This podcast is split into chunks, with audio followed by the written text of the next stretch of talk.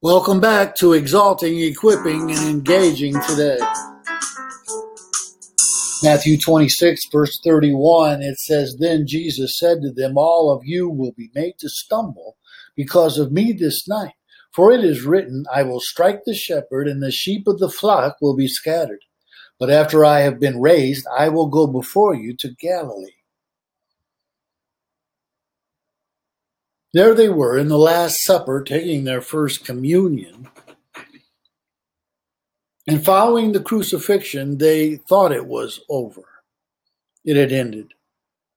It seemed like a hopeless situation. They went fishing, they went hiding in the upper room. They killed Jesus, maybe we're next. And so they went back into hiding, maybe to lay low until the coast was clear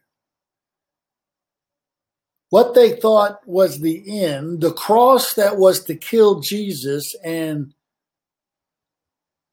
kill Christianity, was what brought it life, was what brought us God's love and peace to a reality. God demonstrated his love toward us, and that while we were yet sinners, Christ died for us. But it wasn't over, it had just begun.